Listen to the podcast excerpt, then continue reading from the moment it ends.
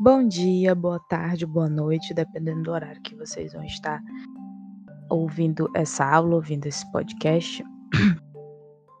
Gente, já começa com uns avisos aqui. Então, a monitora, né, teve essa semana uma crise de garganta, assim, horrível, horrenda. Daquelas que só de tu engolir, assim, a saliva, parece que tu tá, assim, engolindo 10 mil facas, sabe?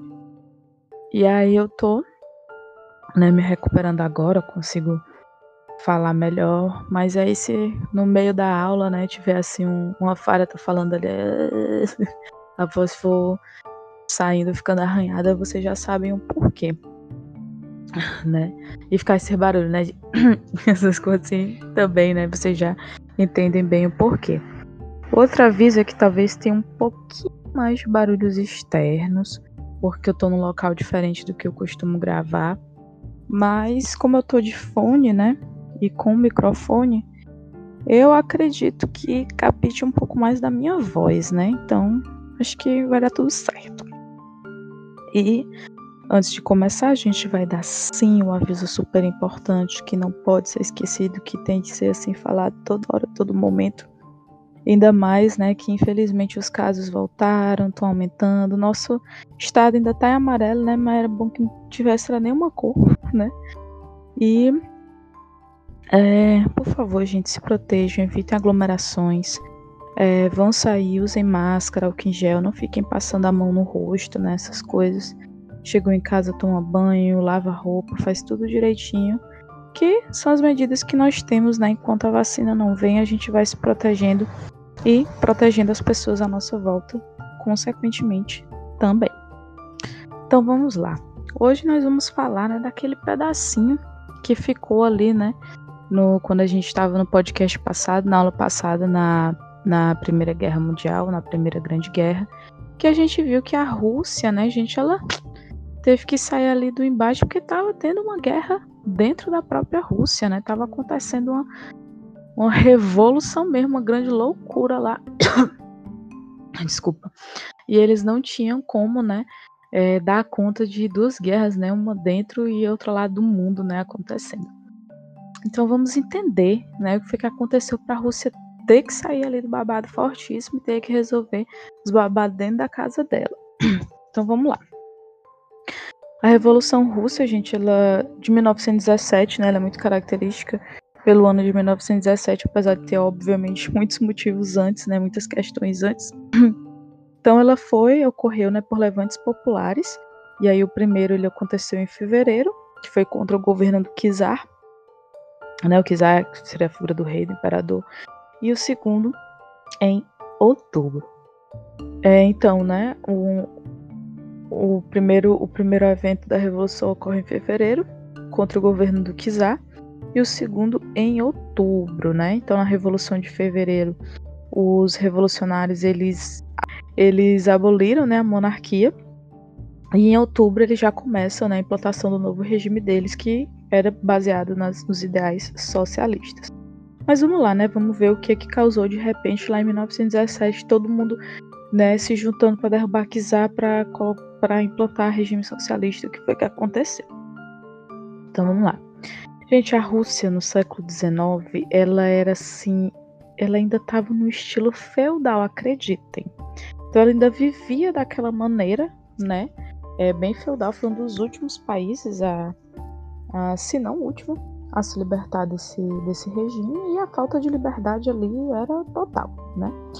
E aí no campo, né, tinha uma forte tensão social, porque, né, mais uma vez, né, gente, a concentração de terras estava, né, nas mãos da nobreza, nas mãos da elite, né, e aí, obviamente que as pessoas mais pobres não tinham condições, né, de, de ter terras, de cultivar terras, enfim. A Rússia, inclusive, foi o último país a abolir a servidão, né, justamente que faz ela ali um dos países, né, que continuava com o sistema de produção feudal. Mas aí, né, o czar Alexandre II, escolhendo entre 1855 e 1881, ele promove, né, uma reforma agrária, mas não adiantou tanto assim para aliviar as tensões que já haviam muito tempo no, no campo, né? E ó, o regime dele, obviamente, reprimia, né, é, oposição e a, e a polícia política, que eu acho que se pronuncia assim, tá, gente? Okrana, eu acho que é assim. é, eles eram extremamente rígidos e eles controlavam o ensino, o tribunal, a imprensa, controlavam a liberdade das pessoas. Né? Como a gente falou, era um país que tinha quase um total de zero de liberdade. É, e todas aquelas pessoas que eram contra, né? Elas eram enviadas para o exílio na Sibéria, que, gente, é simplesmente um dos lugares mais frios do mundo. Eu acho que se vocês colocarem no YouTube Sibéria, vai aparecer uns vídeos, tipo assim, eu já vi um vídeo lá que era um cara que ele. Lá na Sibéria, né? Ele põe a água fervendo, ferveu ali, e quando ele vai jogar água, ele mora num prédio, né? E ele vai jogar água assim, fora na janela, né? De um andar bem mais acima. Simplesmente a, a água se congela, assim, no vento. Para vocês terem uma ideia como esse lugar é frio. Então imagina ser mandado pro exílio lá, né? E elas eram mandadas pro exílio, né? Por condenação de crime político. E aí quem estava lucrando eram os capitalistas e os latifundiários, né? Que tinham domínio das terras, dos trabalhadores, de tudo, enquanto não saíam perdendo nunca. O outro governo, né, do czar Nicolau II, a Rússia, ela decide, né, então a gente, talvez, acho que a gente devesse mudar um pouquinho, sair um pouco desse feudalismo. E aí eles começam, né, a fazer o processo de industrialização tardia, né, então precisava ser acelerado também. E aí se alia ali, né, ao capital estrangeiros, estrangeiro. E é, essa, essa aceleração, esse desenvolvimento vai se concentrar nos grandes centros, né, nas principais cidades que eram Moscou e São Petersburgo. Mas se está industrializando, se está modernizando para o lado, a gente sabe que a outra camada da população não vai acompanhar tudo isso, não vai receber essas coisas boas, né? Então a camada mais pobre só piorava, né? Com fome, com desemprego, é, com falta de condições é, salubres né, para a sua existência. E, mas aqui também a burguesia não foi tão beneficiada, né, porque o capital ali realmente estava nas mãos de quem tinha dinheiro, né, dos grandes empresários. E aí, obviamente, cada vez mais uma oposição se criava contra o governo, porque, né, gente, boa parte da população não tinha nem condições de viver uma vida digna, né? E o dos principais partidos de oposição era o Partido Social Democrata. Só que os líderes, o Plekhanov e o Lenin, este nome vai ser muito importante, grave muito bem este nome Lenin, tá? É, eles não podiam viver na Rússia, né? Porque eles sofriam perseguições políticas, já que eles iam contra o governo, não é mesmo? E aí, o partido ali, né? É, Operário Social Democrata Russo, ele, ele era muito crítico, né? Ele era realmente muito contra a política do país, só que entre eles rolava ali umas, umas confusões de como deveriam agir para solucionar os problemas. E a partir dessas divergências, o partido acabou se dividindo em duas, em duas partes, né? digamos assim, em dois pensamentos diferentes, que é importante também que vocês aprendam, que são os bolcheviques e os mencheviques. Bolchevique, gente, significa maioria em russo. E o que queriam os bolcheviques dentro desse partido, né, nessa nova divisão? Eles eram liderados e encabeçados por Lenin e eles defendiam uma ideia revolucionária, assim, de luta armada, de se derrubar logo o poder e de eles fazerem logo acontecer. Então vamos logo pegar as armas, bora revolucionar, tirar ali o czar do poder e vamos, né, e vamos nos colocar no poder. Já os, os mencheviques, que significam minoria em russo, eles não eram tão, né, assim, radicais, com ideia assim, tão assim, gente, para que armas, paz, por favor. E eles eram liderados pelo Plekhanov e eles defendiam uma ideia mais é, evolucionista, mais categórica, de, né, conquistando poder aos poucos, com formas pacíficas e de ir por partes, né? Exemplo, eles tinham, né, que se primeiro deveriam implantar ali o capitalismo, depois do capitalismo vinha o socialismo e, enfim, o que eles consideravam perfeito, que era o regime comunista. Então, seria por partes. Aí os bolcheviques, não, não, bora logo pro comunismo, negócio de negócio de etapa, gente, pelo amor de Deus, não, bora logo. e aí, nós já temos essas divisões e o que é que acontece? Para que em 1917 venha a minha revolução. Em janeiro de 1905, gente, um grupo de operários, né, eles fizeram uma manifestação pacífica ali em frente ao Palácio de Inverno, lá em São Petersburgo, que era uma das sedes do governo, né? E eles só queriam entregar um abaixo assinado. Eles estavam realmente de forma pacífica, não estavam carregando nada, só estavam ali, se reuniram e queriam entregar esse abaixo assinado pedindo por melhorias nas condições de vida. Só que a guarda do palácio, ele, meu Deus, uma multidão, meu Deus do céu, povo se reunido, com certeza vão matar a gente. Oh, meu Deus, que povo louco. E aí o que, que eles fazem? Eles abrem fogo contra a multidão e matam mais de mil pessoas.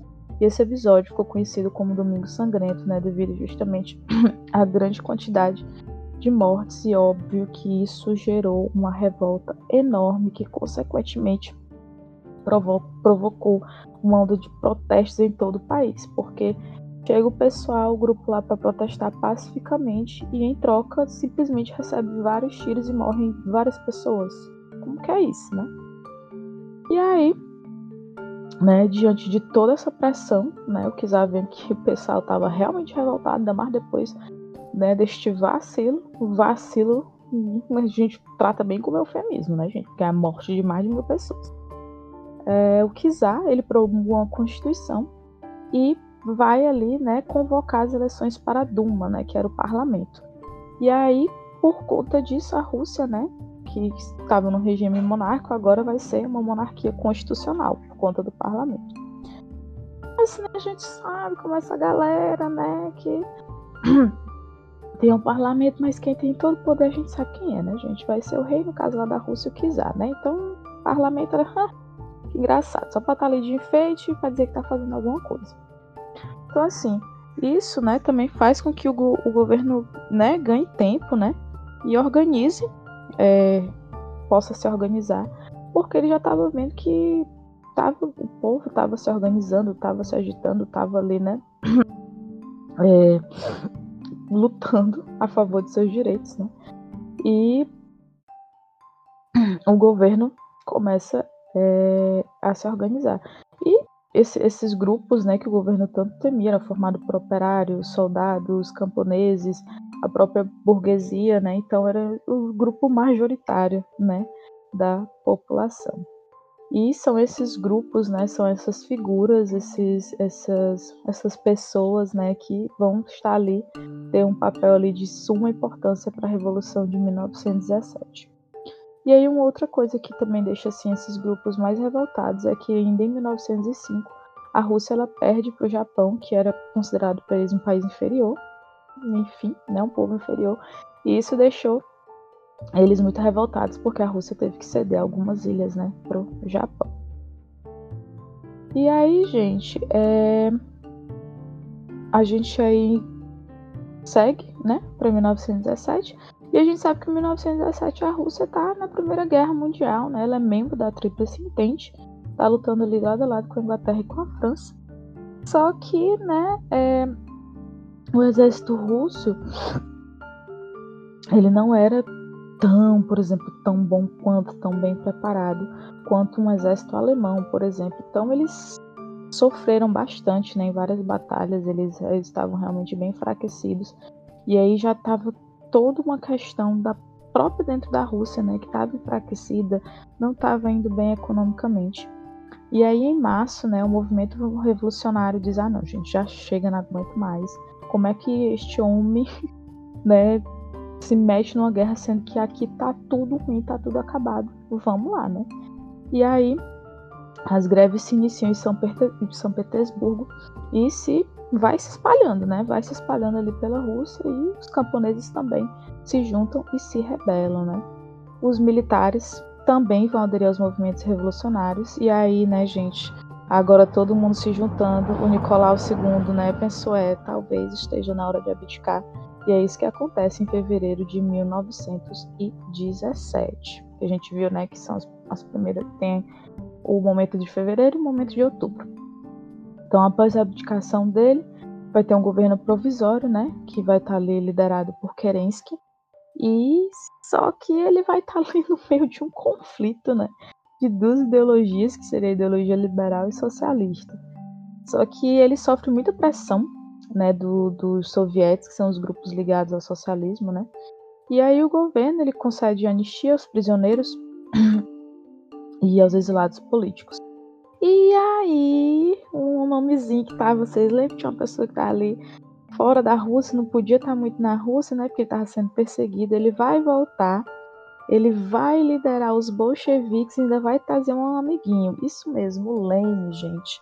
Ele vai voltar, ele vai vir aliado a Trotsky e eles vão organizar um, um congresso e eles tinham, assim, lemas, né? É, muito significativos para o movimento socialista, né? Que era o, a ideologia que, que eles seguiam, que eles apoiavam, que eles queriam e iriam implantar. É, lemas como paz, terra e pão e todo o poder aos sovietes, né? E aí no dia 7 de novembro, ou 25 de outubro no nosso calendário, né? Porque o calendário é, é diferente. É, operários e camponeses, né? E tendo ali o líder como o líder como Lenin, que eu ia falar o Lane como líder, eles tomam o poder, né? Já era uma força grandiosa, né? Já eram, assim, realmente a grande maioria. E aí eles lembram que eram os bolcheviques, né, gente? A maioria. É, eles distribuem as terras entre os camponeses, fazem ali sua reforma agrária, né? E vão estatizar muitas coisas, como os bancos, as estradas de ferro e as indústrias, né? Então, agora vai estar ali no poder, de, no poder do Estado, no controle dos operários. E aí, quais são as consequências né, dessa revolução que a gente viu que aconteceu na primeira parte de fevereiro e agora em novembro com os bolcheviques assumindo o poder. A, uma das primeiras consequências foi a retirada da Rússia na Primeira Guerra Mundial, que isso a gente já viu, já comentou bastante. É, tem a própria guerra civil né, na Rússia. Então, os quatro primeiros anos, gente, do governo, bolche, do governo bolchevique foi assim uma grande guerra, uma grande guerra civil que abalou assim as estruturas do país, assim, porque são, não são quatro dias, não são quatro horas, são quatro anos, né? Então, assim, para evitar né, que se voltasse a monarquia, eles acabaram optando por assassinar o czar e toda a família dele, né? Sem qualquer tipo de julgamento, julgamento mesmo. E aí, quem assistiu Anastácia, tá, gente? Eu quero ver todos aqueles que assistiram Anastácia vocês lembram que tinha uma lenda que ela era filha ali, né? Que a Anastácia Princesa Russa, né, gente?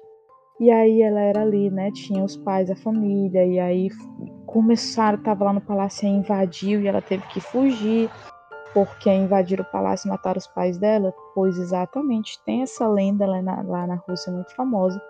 E aí na lenda dizia, né, que Anastácia e o irmão dela tinham sobrevivido só que é só uma lenda mesmo, é porque não encontraram os corpos primeiramente, mas depois se encontram os corpos né, das crianças. Então era uma lenda que tinha na Rússia, né? Porque se tinha para alguns ainda a esperança de que o czar Nicolau e a sua família iriam voltar. Então olha só, né? Alguns pontos para a gente ver que a Anastácia também está. Brincadeiras à parte, gente, mas tá, tá realmente ligado, né? E aí o, o exército, o, o, o, o Trotsky, né? Ele, ele cria o Exército Vermelho, que derrota o Exército Branco. O Exército Branco era formado, vocês imaginam por quem, né? por nobres e burgueses. E o Exército Vermelho ele vai garantir ali a permanência dos bolcheviques no poder. Então, né, garantindo ali a sobrevivência, a revolução fica ok, fica estabilizada, fica salva. Só que a questão econômica estava assim, ainda muito decadente, tá? Assim, não estava nem um pouco boa. E aí, para que né, o governo tivesse que dar ali, né, ter aquela confiança de novo do povo, foi criada a NEP, que é a nova política econômica, que já como a gente viu que eles estatizaram, né, eles realmente era só eles ali no poder, era só o operário ali no poder, eles agora para poder melhorar a economia, eles permitiram né, a entrada de capital estrangeiro e o funcionamento de empresas particulares, né, gente? A questão da propriedade, da questão privada, né? Então eles. É, talvez a gente vai ter que dar uma aberturinha aqui, porque não funcionou muito bem o que a gente queria, né? E aí, com a NEP, gente, é, o crescimento volta, né? Tem um crescimento industrial e agrícola na Rússia. E aí, para concluirmos, é, não menos importante, né? Então, em 1922, é, a gente vai ter a criação da, U, da URSS, né? Esta figura histórica tão imponente, tão comentada, tão assim avassaladora, tão mal falada, tão. Eu acho que o RSS é muito polêmica, né? Que é a União das Repúblicas Socialistas Soviéticas, tá, gente? Que tinha ali a liderança do Lenin. E aí, depois da morte dele em 1924, ficou ali disputando o poder o Trotsky e o Stalin, né? Só que o Trotsky acaba sendo derrotado por Stalin, ele é expulso do país. Só que o Stalin, se não satisfeito só de expulsar ele, ele queria ver, realmente o homem morto ele, né, foi mandado, né, o seu assassinato lá na cidade do México, a gente foi realmente atrás do homem, assim, né? Isso aí tá ligado aí, ó, gente, com a Frida Kahlo. Acho que é um momento das nossas aulas, acho que a gente vai falar sobre ela, vocês vão ver como está, uma coisa tá ligada na outra, né? E aí no governo do, do Stalin, é, é um governo, assim, extremamente ditatorial, tá? E a, a gente precisa deixar bem claro que ditaduras, gente, elas estão elas podem acontecer em qualquer lado, em qualquer ângulo político, tá? Pode acontecer na esquerda, na direita, no regime socialista, no regime fascista, qualquer ideologia pode estar passiva a vir a se tornar né, uma ditadura que o maior exemplo que a gente tem aqui. Normalmente a gente associa a, a movimento de direita à ditadura, mas tá aqui um exemplo, né, do Stalin é, como sendo um líder ditatorial e também extremamente violento, né? E aqui nós terminamos, né, gente, é, que vai começar esse novo capítulo, né, conhecido como Stalinismo. E a gente fala aqui sobre a Revolução Russa. É, falar também sobre essa questão das ideias socialistas, né? que foi muito muito abraçada pelo operariado, né, que se sentia sempre muito excluído, sempre muito também é, violentado, não valorizado, e as ideias socialistas, como tinham justamente esse poder, né, do operariado, daí eles se encontraram, né, foi a forma de regime político ali que eles viram, né, que trariam um olhar para eles, né, podem trazer uma solução para eles. Então eu espero que vocês tenham entendido. Qualquer dúvida, entre em contato com a gente. Desculpa aqui a voz, tá, gente? Acho que semana que vem eu tô melhor. E beijão, se cuidem, viu? Até a próxima.